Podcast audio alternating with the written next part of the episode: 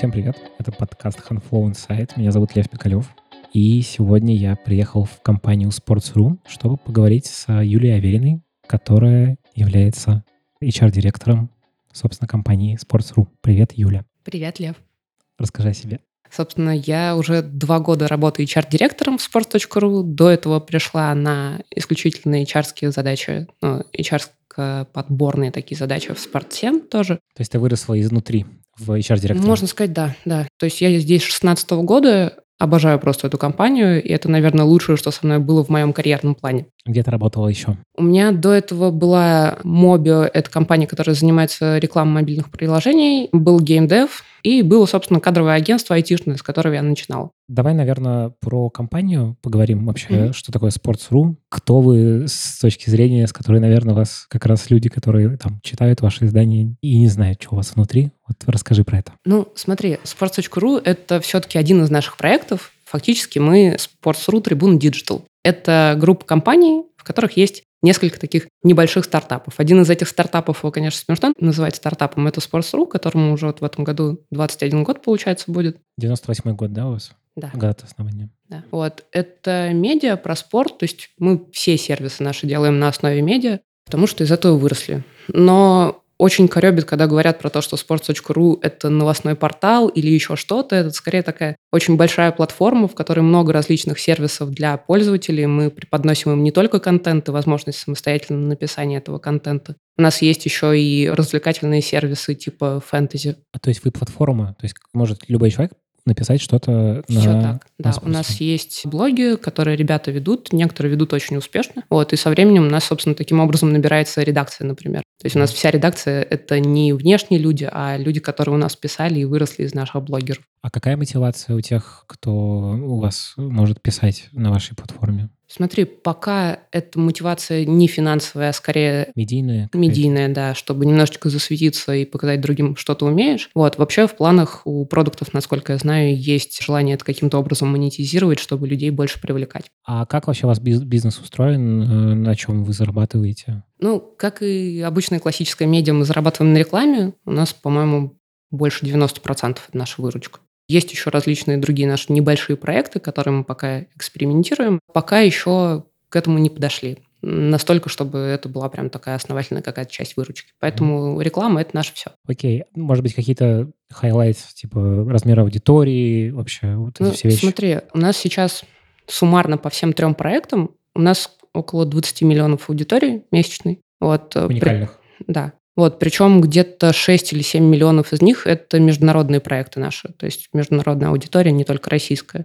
Спросил ребят, сколько, какой рост и как, есть ли какой-то прогресс за последние года. Вот, сказали, что в последние года мы примерно каждый год на 20% вырастаем. Причем, что очень замечательно, в прошлом году был ЖЧМ, и мы его достаточно хорошо отработали. У нас сильно поднялось количество пользователей уникальных. И особая наша гордость, что мы в 2019 году не упали. А то есть это не выброс из-за это, чемпионата да. мира, а вы привлекли новую аудиторию, получается? Да. Круто очень, да. Вот, очень, очень этим гордимся. Я изучал ссылки, которые ты прислала про mm-hmm. вашу компанию, а я так понимаю, что вы еще не только в России. Все так. У нас, собственно, российский проект — это только sports.ru и киберспортивный сайт. Есть еще... Киберспортивный, как называется? Э, cybersports.ru. Вот. И есть, собственно, еще два международных проекта. Это международные медиа, Tribuna.com, и это Betting Insider. Собственно, Tribuna.com — это такая линейка приложений и сайтов, сколько их у нас, на шести языках, написанных от английского до арабского, там много всего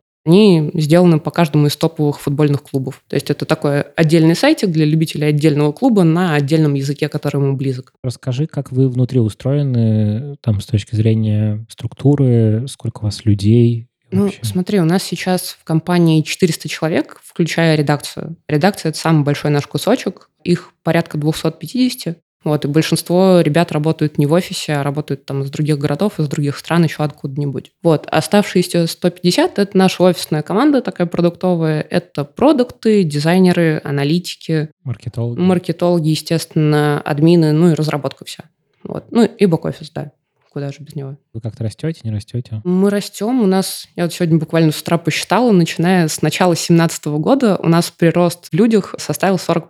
Это, Это достаточно такие ничего. объемные цифры, но они все связаны на самом деле с тем, что у нас как раз в 2017 году два проекта международных наших немножко выделились, обособились, и они потребовали свои собственные команды. Соответственно, свои собственные ресурсы, и нужно было очень много людей подобрать. А это как бы и разработка, и менеджмент, и все. Мы стараемся делать так, чтобы у каждого продукта была своя собственная команда, и люди были больше погружены внутрь продукта, понимали, как его лучше делать. Потому что если ты просто выполняешь таски, это как бы не совсем то. А когда ты думаешь над тем, как его улучшить, имея там свои скиллы, свои возможности, это все-таки немножко более результативно выходит. Угу. То есть у вас есть продукт, там проект, и под них есть отдельные выделенные команды? Или это как-то еще пересекается друг с другом? Как у вас вот это Смотри, выглядит? Команды выделенные, но они не совсем изолированные, скажем так. У нас есть многие сервисы, которые мы между проектами шарим. Ну, то есть, потому что некоторые из сервисов очень дорого делать для какого-то конкретного проекта отдельно. Например, там микросервис комментариев тот же самый. Мы его сделали и можем его использовать со спокойной душой на всех трех проектах, mm-hmm. а сделали силами одной команды, например.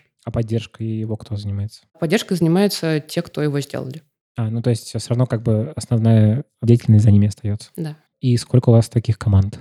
У нас их получается всего вот выделенных три. Это sports.ru, это tribuna.com и это Betting Insider. И, ну, с учетом того, что ты сказал, что у вас сейчас 150 человек, получается такие нехило большие команды. Ну, sports.ru очень большой, очень старенький, и он прям требует очень много ресурсов. Вот на примере команды sports.ru там есть привязанные люди, ну, то есть которые только-только к этой команде относятся. Это продукты, дизайнеры, аналитики и разработка. А есть общие ресурсы, те отделы, которые там не очень хорошо шарить, ну, точнее, очень хорошо шарить между проектами. Это админы, это HR, это бэк-офис, это маркетинг в какой-то uh-huh. степени. А именно разработка, она как...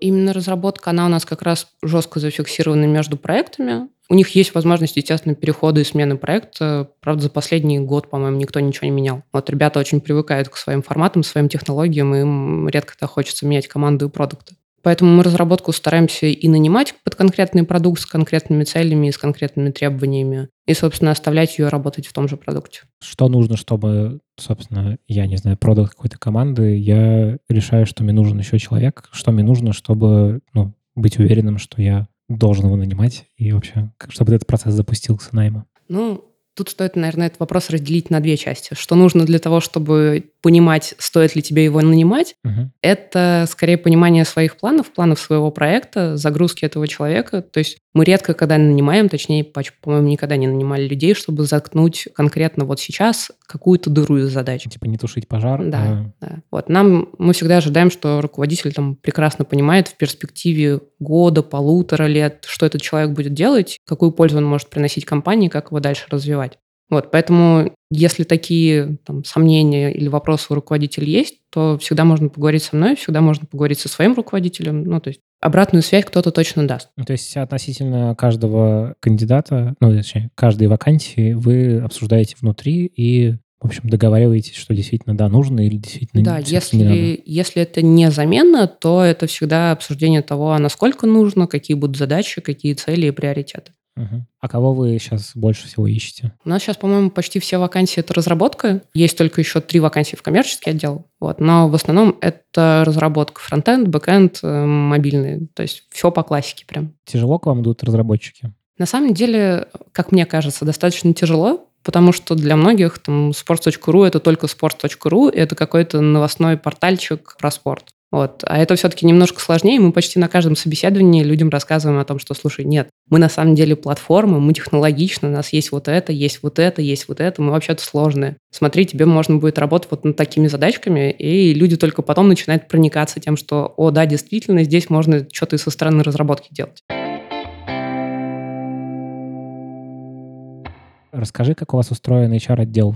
Сколько у вас людей в команде HR? Как она работает? Какие процессы? Смотри, у нас достаточно компактный HR-отдел. В нем есть, как ни странно, офис-менеджер у нас относится к HR-отделу. Он помогает нам с офисом и со всякими операционными задачками. Есть кадровик, который ведет полностью кадровое дело производства, и чтобы не сходить с ума от бюрократии, еще помогает мне с корпоративами. Есть, собственно, HR, который занимается подбором и адаптацией и ведением там, процесса performance review. Вот. И есть я, которая контролирует и все эти процессы, где-то как-то в них участвует и пытается заводить новые проекты наши.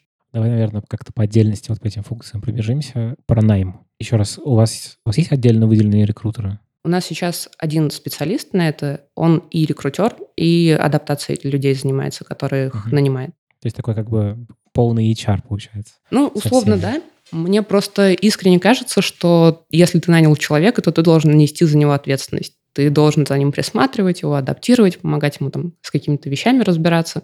Вот, поэтому просто рекрутер, как рекрутер, который организовывает собеседование и там приводит людей, как-то их выходит до момента оффера, а дальше все уже не суть важно. Мне скорее такой подход не очень близок. Угу. То есть это, по сути, часть воронки. Уход за... Да, уход за людьми. За людьми. А как вообще сама воронка выглядит? Сколько у вас, не знаю, собеседований, этапов всего? Если хочешь, я могу на самом деле посмотреть сейчас какие-то более точные цифры. В Handful, видимо? Конечно, конечно, в Handful. Класс. Если говорить там по наверное, у нас из 100% присмотренных где-то только 50 идут на дальнейшую какую-то коммуникацию. Мы с ним там базовые вопросы проговариваем на первом общении, и, наверное, только 30 из них доходят дальше до собеседования. Это из 100, на кого вы, в принципе, обратили внимание на резюме? да, да. То есть из них половина примерно приходит на первое собеседование? Скорее не первое собеседование, а первый контакт с рекрутером. А, то есть это там телефонный звонок, письмо, что-то? Как-то так, да. Отклик. И дальше 30 из них доходят... Доходят до первого собеседования. А потом как? То есть у вас, не знаю, первое собеседование, а потом чего? У нас всего только два этапа. Раньше был немножко посложнее, мы все-таки этот процесс постарались упростить и ускорить. Первый этап у нас как раз происходит с HR и со специалистами профильными из отдела. То есть э, сразу пытаемся такое профсобеседование вести. Много людей на собеседование? В зависимости от вакансий. Если, например, у нас открыта вакансия фронтендера на три проекта, то у нас скорее два тех лида будут находиться от фронтенда на собеседованиях, чтобы посмотреть, а готов ли он брать в свой проект конкретно. Вот, поэтому максимум на собеседовании три человека на первом. А дальше как принимается решение на тем? Ну, я так понимаю, что следующий этап это уже с руководителем. Да, у нас, собственно, ребят сами после первого собеседования принимают решение звать, не звать. И если звать, то почему, если не звать, то почему какой-то алгоритм есть понятный? Ну, то есть... Когда они у меня начинают сомневаться, я прошу их ответить на три вопроса, почему мы должны их брать и почему мы не должны их брать. Типа, назови мне три пункта, по которым этот человек нам нужен или почему он, может быть, нам не подходит. Вот. обычно ребята так структурно сразу могут дать обратную связь, и им проще принять решение становится.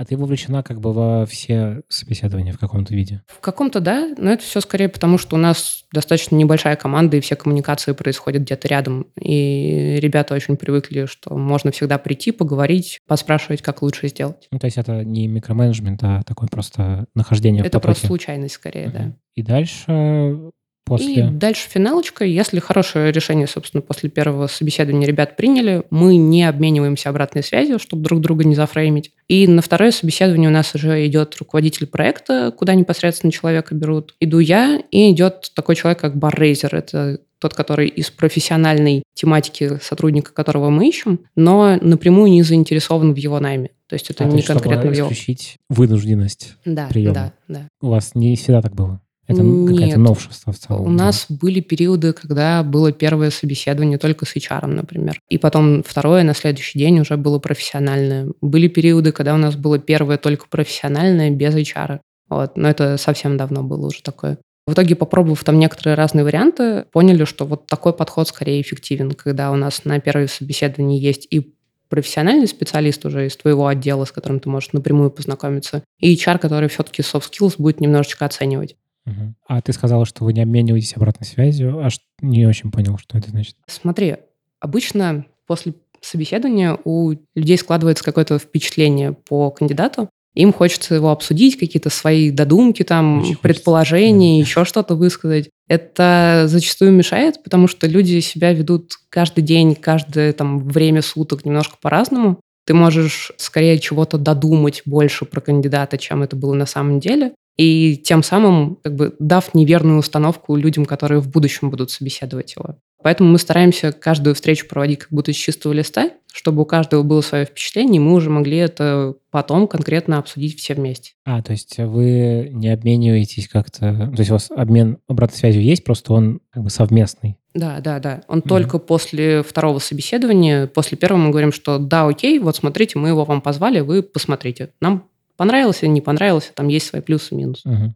Понятно. Итоговое решение кто принимает, что зовем дальше или нет? Или какое-то коллективное решение? Оно скорее коллективное, потому что у нас редко когда бывает такое, что есть возможность отдать решение в руки одного человека. Тут нужно же и профессиональную сторону посмотреть, готовы ли специалисты работать с этим и дотягивает ли он по уровню. И мнение HR у нас, к счастью, тоже все-таки прислушивается, поэтому если у меня сотрудник, который был там на первом собеседовании, говорит, нет, ребята, мы не можем его взять потому-то, потому-то, то ребята обычно ему доверяют и говорят, да, наверное, ты прав, а мы этого не заметили.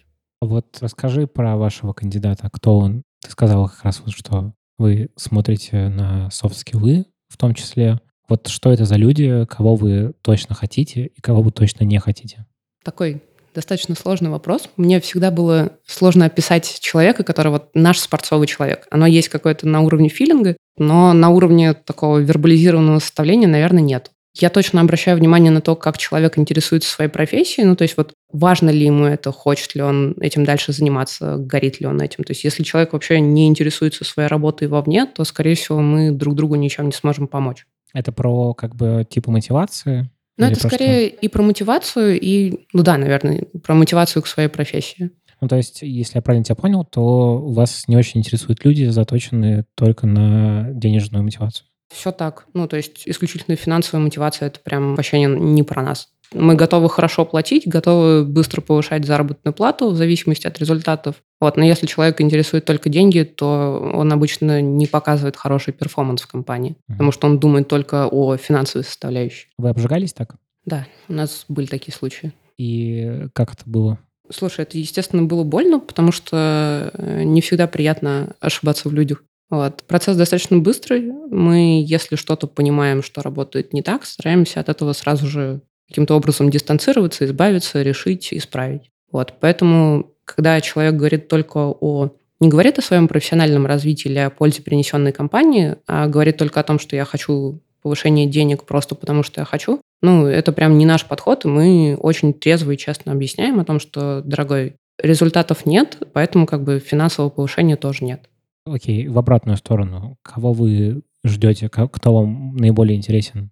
Вот по софтам если их так можно называть, потому что это такая тоже размытая история. Ну да, soft skills — это такое определение занятное. Смотри, для нас очень важно, чтобы мы видели в человеке перспективу. Ну, то есть обычно ребят, которые там очень чем-то увлечены, очень чего-то хотят добиться, их видно. Вот. Если мы понимаем, что вот этот человек в нашей компании сможет там на каких-то простеньких задачках обучиться, чему-то дальше потом чем-то более сложно начать заниматься, и мы знаем, что из него что-то вырастет. Он такой, он прям весь активный, он самостоятельный, он хочет какие-то решения принимать, что-то делать лучше. Вот. Это скорее наш человек будет. Я читал такую нарезку, видимо, как бы реплик из интервью с Дмитрием Навошей, и там такая фраза, я ее жирно себе прямо написал. Нанимайте тех, кто способен расти быстрее компании. Все так. А вот это что значит-то? Ну, смотри, многие сотрудники растут в компаниях, когда их компания к чему-то принуждает. Ну, условно, дает тебе пинок для того, чтобы ты делал что-то еще. Типа, а давай, дорогой, ты теперь вот со следующего квартала начнешь заниматься вот этим. Или, а давай ты вот мы тебе еще задачек подкинем. Вот. У нас самые такие ребята, которые прям лучших результатов добиваются, это те, которые видят, что работает не так, заходят в это то, что работает не так, исправляют его и выстраивают как-то по-новому. То есть это такие, которые достаточно активные, и они скорее исправляют компанию и за счет этого растут. То есть они вырастают быстрее, чем компания. То есть это такое как бы сейчас набившее оскомину слово про активность. Вот вы про это. Да, да, это оно самое. А это значит, что вы больше заинтересованы в людях, у которых менеджерские качества развиты больше, чем какого-то специалиста узкого? Ну, это скорее так и есть, потому что про менеджерские качества можно поговорить с двух сторон. Они тебе нужны как минимум еще для управления собой. Мы стараемся не заниматься вообще в компании микроменеджментом. Это все про самостоятельность, про свои цели, про свои результаты. Вот, поэтому, да, менеджерские качества очень важны. Они для нас, наверное, даже несколько, ну, это вот то, что можно считать софт-скиллами. Они для нас все-таки сильно важнее, чем профессиональные, потому что профессиональным можно обучить, можно натаскать, можно рассказать, объяснить.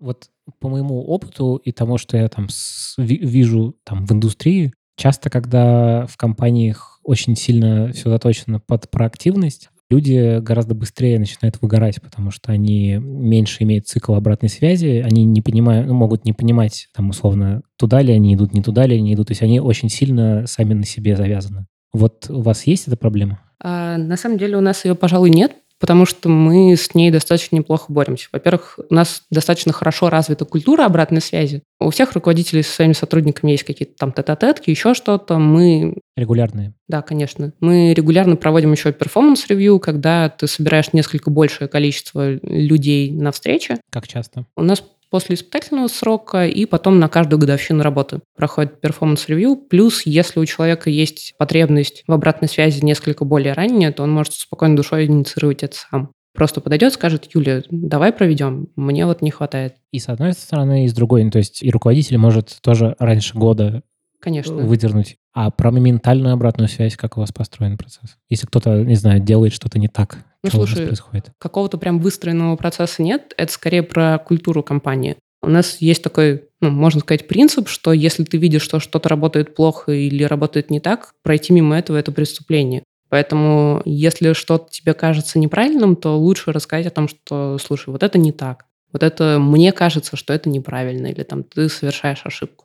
Мне кажется, что это крутой подход, но он такой не очень универсальный, потому что есть вещи, которые просто...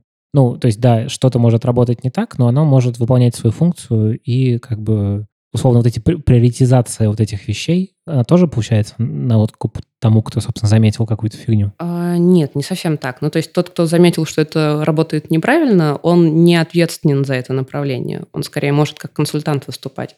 Ты абсолютно прав в том, что да, иногда есть какие-то причины, которые заставляют делать что-то тем образом, который может казаться не самым оптимальным. Вот. Но вообще нам, как хорошим коллегам, нужно рассказать своим коллегам, почему это так работает, и объяснить. Угу. Потому что чем прозрачнее все процессы в компании, тем немножко легче живется. А так, у меня сейчас будет два вопроса. Один такой, типа, прелюдия к второму. Какие у вас планы по росту в людях, есть ли они какие-то? Это на самом деле очень занятный вопрос, потому что мы планируемся на год по найму.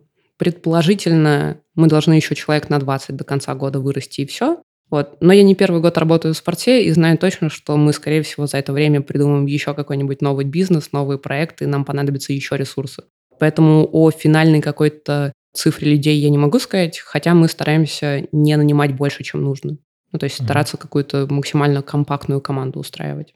Но у вас есть ощущение, что вы нанимаете медленнее, чем хотелось бы? Ну, просто как... Безусловно. Ну, то есть, вообще, мне кажется, что найм... поиска. Найм – это такая штука, когда ты всегда нанимаешь медленнее, чем хотелось бы. Ну, то есть, открывшаяся вакансия, она скорее говорит о том, что у нас есть на самом деле потребность. Вот там нам не хватает. Если уже сейчас не хватает, и эта проблема вербализована, значит, значит, это уже проблема. Угу. Вот, значит, человек уже должен бы появиться в момент ее вербализации. Вот, исходя из этого, собственно, насколько вам легко дается искать вот этих проактивных ребят? Потому что, ну, мне кажется, они довольно относительно всего там рынка найма, они дов- довольно редкие. Я абсолютно согласна. Это действительно есть некоторая с этим трудность. К счастью, мы не готовы отказываться от такого параметра. Немножко, чем больше становится компания, тем, конечно, нам проще в каких-то командах этот фактор уменьшать, потому что если условно у тебя команда там фронтенда из 10 человек, то если один будет непроактивным, будет ничего страшного. Он, скорее всего, от других научится и заразиться этим дальше. Вот. А если команда состоит там из одного человека, то это уже найм второго не совсем подходящего будет скорее опасным. Так что, если коротко, то да, замедляет, да, усложняет поиск, но Осознанно. не готовы с этим мириться все-таки как искать вот этих замотивированных, проактивных ребят? Может быть, какие-то есть у вас лайфхаки, которыми можно поделиться? Где они обитают? Ну, э, у нас есть один достаточно специфичный лайфхак. Это наш все-таки портал, потому что большинство людей, которые не равнодушны к продукту, они пользуются этим продуктом. Вот. И это такой очень хороший показатель, потому что очень много крутых ребят, которыми я прям искренне горжусь, они пришли как раз с нашего портала, собственно, с новостей, которые мы там запускали. То есть получается, что во многом вам помогает находить своих людей, это ваш какой-то медийный вес, известность и бренд. Да, все так. Ну, то есть, например, ребят там из э, маркетинга, продаж мы по большей части только с нашего портала и ищем. Ну, то есть, это очень хороший ресурс, когда ты ищешь людей таких, скажем, более популярных профессий и скорее джунов. Ну, то есть, мы очень много, на самом деле, джунов набираем, и они у нас как-то хорошо растут, нам это нравится, мы ими от них радуемся. Поэтому частенько пользуемся нашим порталом как ресурсом. Нас на моей памяти, по-моему, со Спорца только один или два разработчика было. То есть вот для разработчиков это так себе ресурс найма. А вот как вы их ищете вообще? Какие, какие вы используете каналы? Ну, как ни странно, сейчас лучше всего работает Telegram. Это разные чатики, просмотр активных людей в чатиках, написание им. Ну, то есть чатики вот. в смысле профильные? Да, да. Ну, скорее, это профильные чатики по поиску работы. Там поиск работы mm-hmm. для андроидеров, поиск работы еще там для кого-то. Вот это про них. Ты уже упоминала, что у вас какой-то, может быть, там быстрый рост по зарплате, если это нужно, и вообще она, видимо, растет в зависимости от твоих, наверное, заслуг. Но вот расскажи, как этот процесс устроен и Потому что он в разных компаниях разный может быть. Просто. Смотри, мы стараемся не быть поклонниками такого ужасного для нас слова, как индексация, потому что это немножко абсурдно. Человеку обычно платят за его там, профессиональные навыки, а не отсиженные года на работе. Если говорить про там, быстрый рост зарплаты, то это скорее, когда у тебя увеличивается зона ответственности. То есть ты что-то делаешь хорошо, ты в чем-то молодец, ты начал заниматься чем-то еще. Ты там какой-то другой проект запустил, ты, не знаю, взял себе под менторство какого-нибудь джуна или еще какие-то вещи берешь. Вот. Обычно ну, так как компания не очень большая, то это замечают руководители, и они сами инициируют разговор про то, что, слушай, кажется, ты немножко превосходишь наши ожидания. А если превосходишь наши ожидания, соответственно, тебя и финансово нужно мотивировать. Вот у нас всегда заработная плата как догоняет человека. Угу. Иногда это происходит там, достаточно волшебным образом, потому что ты можешь не знать о том, что что-то произошло, а к тебе приходят и говорят, слушай, вот он у нас такой классный, так быстро растет, мы вот вообще такого не ожидали. И, и собственно, вот. Угу. И, просто, и человеку просто приходит больше зарплата. Нет, просто так это не делается. Нужно же все правильно обосновать, рассказать, сказать, почему ты молодец, за что вообще тебе повышают сейчас зарплату, как кажется со стороны компании, что конкретно мы оценили. В идеале еще проговорить какие-то цели на будущее, потому что это тоже для многих людей важно. Хочется понимать, чем ты дальше можешь заниматься, в чем ты можешь еще становиться лучше. То есть это с performance'ом совпадает, получается, с примерно? Когда совпадает, когда нет. То есть мы стараемся... Ну, вообще для меня это абсолютно разные вещи, там, performance review и заработная плата. Некоторые ребята почему-то считают, что это должно быть взаимосвязано, но как бы это на их совесть. Угу. У нас заработная плата не привязана к подобным встречам. То есть это может происходить там до двух-трех раз в год, ну, опционально. Если человек настолько хорош, то почему нет? Зачем но, нам ждать годовщины работы? Но у вас не, грей, не грейды, то есть у вас как-то это нет, индивидуально? Мы решили, что мы еще достаточно маленькие для того, чтобы пытаться это все как-то проранжировать. Мы не так давно буквально создали там некоторую э, зарплатную, зарплатные вилки, чтобы хотя бы плюс-минус иметь для себя представление о том, что кому мы готовы платить. Это нам далось большим трудом, и они скорее немножко такие, ну, условные. Мы ими пользуемся, но это не не какие-то грейды, когда ты разработчик там первой категории, тебе, чтобы получить вторую, тебе нужно пройти там тестирование какое-то ужасное, mm-hmm. там наработать столько часов или еще что. Ужас какой. Вы внутри исследования проводили по этим зарплатам, или вы снаружи тоже смотрели, как рынок устроен? Ну, смотри, я очень трепетно отношусь к вопросу заработных плат сотрудников, поэтому предпочитаю этим заниматься сама. И я просто собрала все возможные исследования заработных плат, которые я видела, проанализировала открытые вакансии, которые есть, и открытые ожидания кандидатов, которые вижу. Собрали все это воедино, собственно, с руководителями собрались, обсудили, там, приняли медианные решения и как-то определили для себя вилки. Но анализируя внешний мир, как бы у вас, не знаю, выше, чем по рынку, ниже, чем по рынку? Ну, наверное, выше, чем по рынку я не могу сказать. Мы все-таки медиа, которые не стараются переплачивать сотрудникам за то, чтобы они у нас работали. Ну и в целом для нас это скорее не кажется правильной политикой переплаты. Они, думаю, в рынке, потому что мы все-таки стараемся их приводить к рыночным. Может быть, где-то мы ребят э, запаздываем с повышениями, такое тоже бывает, не без греха, конечно. Вот, но стараемся исправляться. Есть ли у вас какие-то принципы внутри компании, какие-то правила для всех, которые вы как-то вербализировали? На самом деле у нас есть файлик, который мы всем новым сотрудникам раздаем, и иногда пушим их среди старых наших сотрудников. Единственное, что я никак не могу сказать, что это прям принципы нашей работы и принципы нашей жизни. Там ты уже спрашивал про то, что мы предпочитаем нанимать ребят, которые растут быстрее, чем компания. Это, собственно, один из принципов, это все оттуда. Вот про заинтересованность в своей профессии вне работы я тоже уже говорила, это тоже про, ну, тоже один из наших важных факторов. Вот. Еще мы очень стараемся хорошо относиться к переменам, то есть мы считаем, что любая перемена – это вообще не препятствие, никакое там не бедствие, не ужас-ужас. Это скорее возможность для того, чтобы или тебе самому стать лучше, или компанию сделать лучше. Ну, то есть как-то немножечко преобразоваться.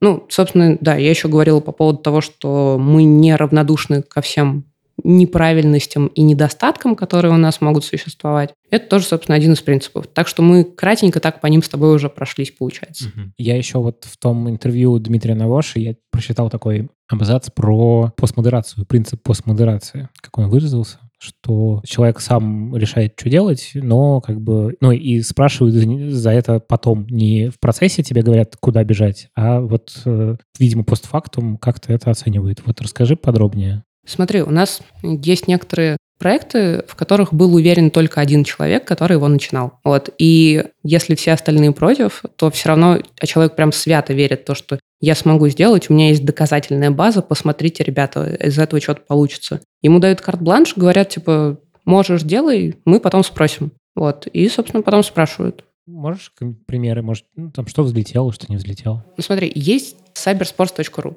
Вообще мы никогда не думали о том, что мы выйдем на киберспортивный рынок и будем этим заниматься. Он скорее появился из-за того, что один из наших прошлых сотрудников был очень мотивирован на то, чтобы его создать, приложил много усилий к тому, чтобы, собственно, это все завелось. Оно как-то завелось, но, к сожалению, мы еще не доделали его до конца. У нас сейчас есть команда, которая над ним работает. И я не могу пока назвать этот проект прям взлетевшим. Это экспер... до сих пор экспериментальный Да, формат? это скорее пока еще эксперимент. Но это показатель того, что если человек в чем-то очень уверен и хочет этот проект завести внутри компании, то это можно реализовать, даже если остальные считают, что это там не совсем наш профиль. С другой стороны, это тоже медиа, тоже про спорт, но немножко про другой. Ну, просто а где то та грань? Ну, то есть ты, наверное, не можешь любой предложить проект, все будут против, и его запустить? Конечно, конечно, не можешь. Ну, то есть... Кто принимает решение? Знаешь, есть такое понятие, как кредит доверия. У всех людей кредит доверия разный всех людей в компании. И кто-то уже доказал себя там на каких-то других проектах как ответственного человека, который понимает, что делает и сделает это точно хорошо. Вот, к нему, естественно, больше прислушиваются. По поводу того, кто будет одобрять, это всегда более коллегиальное, скорее, решение. И ребятам, которые хотят завести новый проект, будет очень сложно доказать, потому что тебе, естественно, будут набрасывать и говорить, а если вот это не получится, а вот это может пойти не так, а вот это может пойти не так. Если человек может это стоять и говорить, что а у меня на это есть решение, с этим я примерно знаю, как работать, вот, то, скорее всего, ему дадут возможность попробовать. Кто может вообще предложить такой проект? Любой человек? Любой человек. Ну, то есть не, не обязательно, чтобы это был какой-нибудь, не знаю, продукт-менеджер? Нет, конечно, менеджер. нет. Мы вообще рассчитываем, что это не только будет идти от продуктов, а как раз от всех людей, которым хочется этим заниматься. У нас, например, приложение WellPlay тоже по киберспорту есть. Оно очень-очень-очень большой вклад в него внес один из наших разработчиков. Просто потому, что вот ему нравилось, ему хотелось его доделать и усовершенствовать круто ты рассказываешь. Давай немножечко каком-нибудь дегте накинем, потому что очень красиво все. Ну смотри. Какие у вас проблемы? У всего вот этого инициативности, возможности там самостоятельно принимать решения какие-то, у всего этого есть достаточно есть обратная сторона. Это на тебе очень много ответственности. Почти на каждом из людей, которые у нас работают, есть какие-то свои зоны ответственности, и мы рассчитываем, что там он будет последней инстанцией за этот кусочек. Есть очень большой ритм работы, ну, то есть, так как мы стараемся все-таки сохранять там компанию э, максимально компактной, то мы рассчитываем, что каждый человек будет максимально выкладываться. А когда ты максимально выкладываешься, ты, естественно, устаешь. Что в целом нивелируется тем, что ты получаешь от этого удовольствие, но ты все равно устаешь.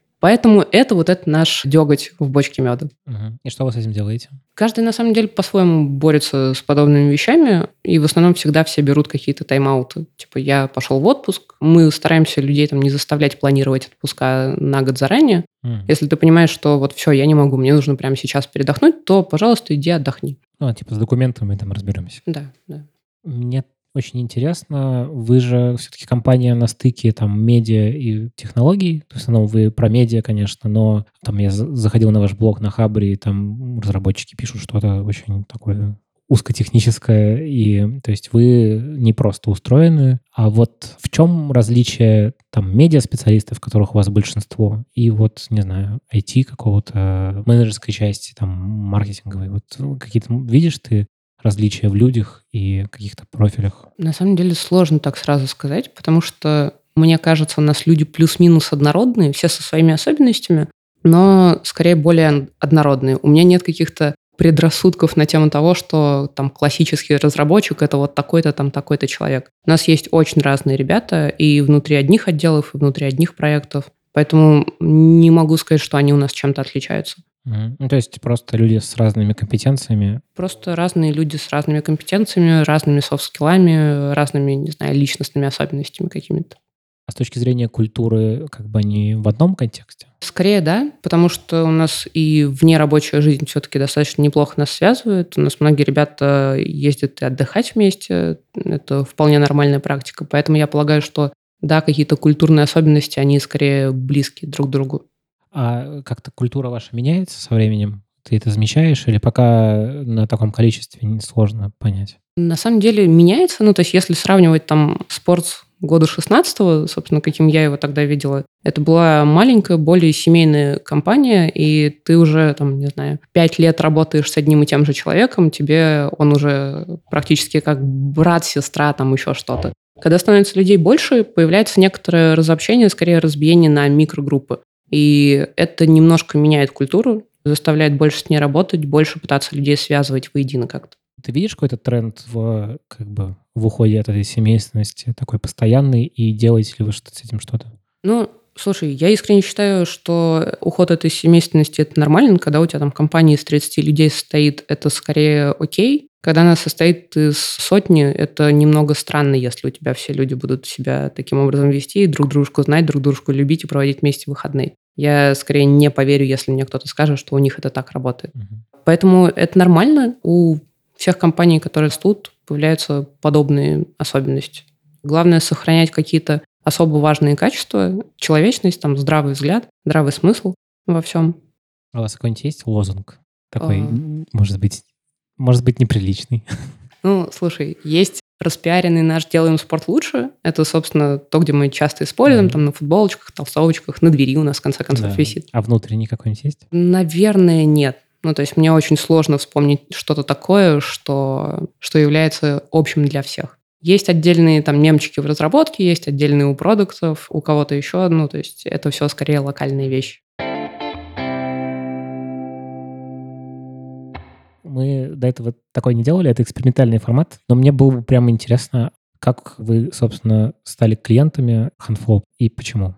Смотри, на самом деле, как стал клиентами Sports, это был выбор прошлого нашего HR-директора. Этот выбор был сделан за месяц до моего выхода. Вот. Мне пока помнится только одна причина. Это облачность и еще удобный интерфейс. Ну, то есть более человечный. Ты, получается, пришла на саму интеграцию. Да, да. И как это было? Да, на самом деле очень легко. Ну, то есть у нас была Excel с прикрепленными файликами вот этим всем. Ребята из Handflow все это быстренько перелили в базу, оно все отлично работало. Вот. Вообще каких-то трудностей не возникло. Потом, конечно, они доработали, стали очень много нового функционала делать. Мы им уже начинали пользоваться, соответственно, впоследствии. Поэтому там старые базы, старые резюме, они, может, там идут не по красивой воронке, которая еще не настроена была, или что, что-то. А что нравится, может, что-то не нравится? Продукте? Ну, смотри, мне, я как человек, который до этого работал много лет на Истафе, вот, а мне нравится все. Если говорить там более конкретно, мне приятен интерфейс чисто визуальный, он очень понятен. У тебя есть много возможностей там все красивенько себе удобно настроить, про вакансию там все куда надо вписать. Если в каких-то компаниях, не знаю, там усложненный процесс опрува заявок, то там можно и опрувить ее с спокойной душой. Ну, это очень клево. Еще мне очень нравится саппорт у Handflow. Там первые года, когда мы только начали работать, были какие-то ошибки, были неточности, условные баги. Я всегда это все скринила, описывала, отправляла. Вот, и они очень оперативно реагировали и правили. Это, наверное, то, что особо нравится. Круто. Это был подкаст Handflow Insight. У нас в гостях была Юлия Аверина, HR-директор компании Sports.ru. И, и что? И подписывайтесь, ставьте нам лайки, пожалуйста. Пишите отзывы, потому что это важно. Нас из-за этого больше людей слушают. И вообще обратная связь — это приятно всем. Даже неприятная обратная связь. Пишите неприятную тоже. В общем, всем спасибо. Спасибо, Юлия. Спасибо тебе. Спасибо, Лев. Приятно было пообщаться. Очень взаимно. Всем пока.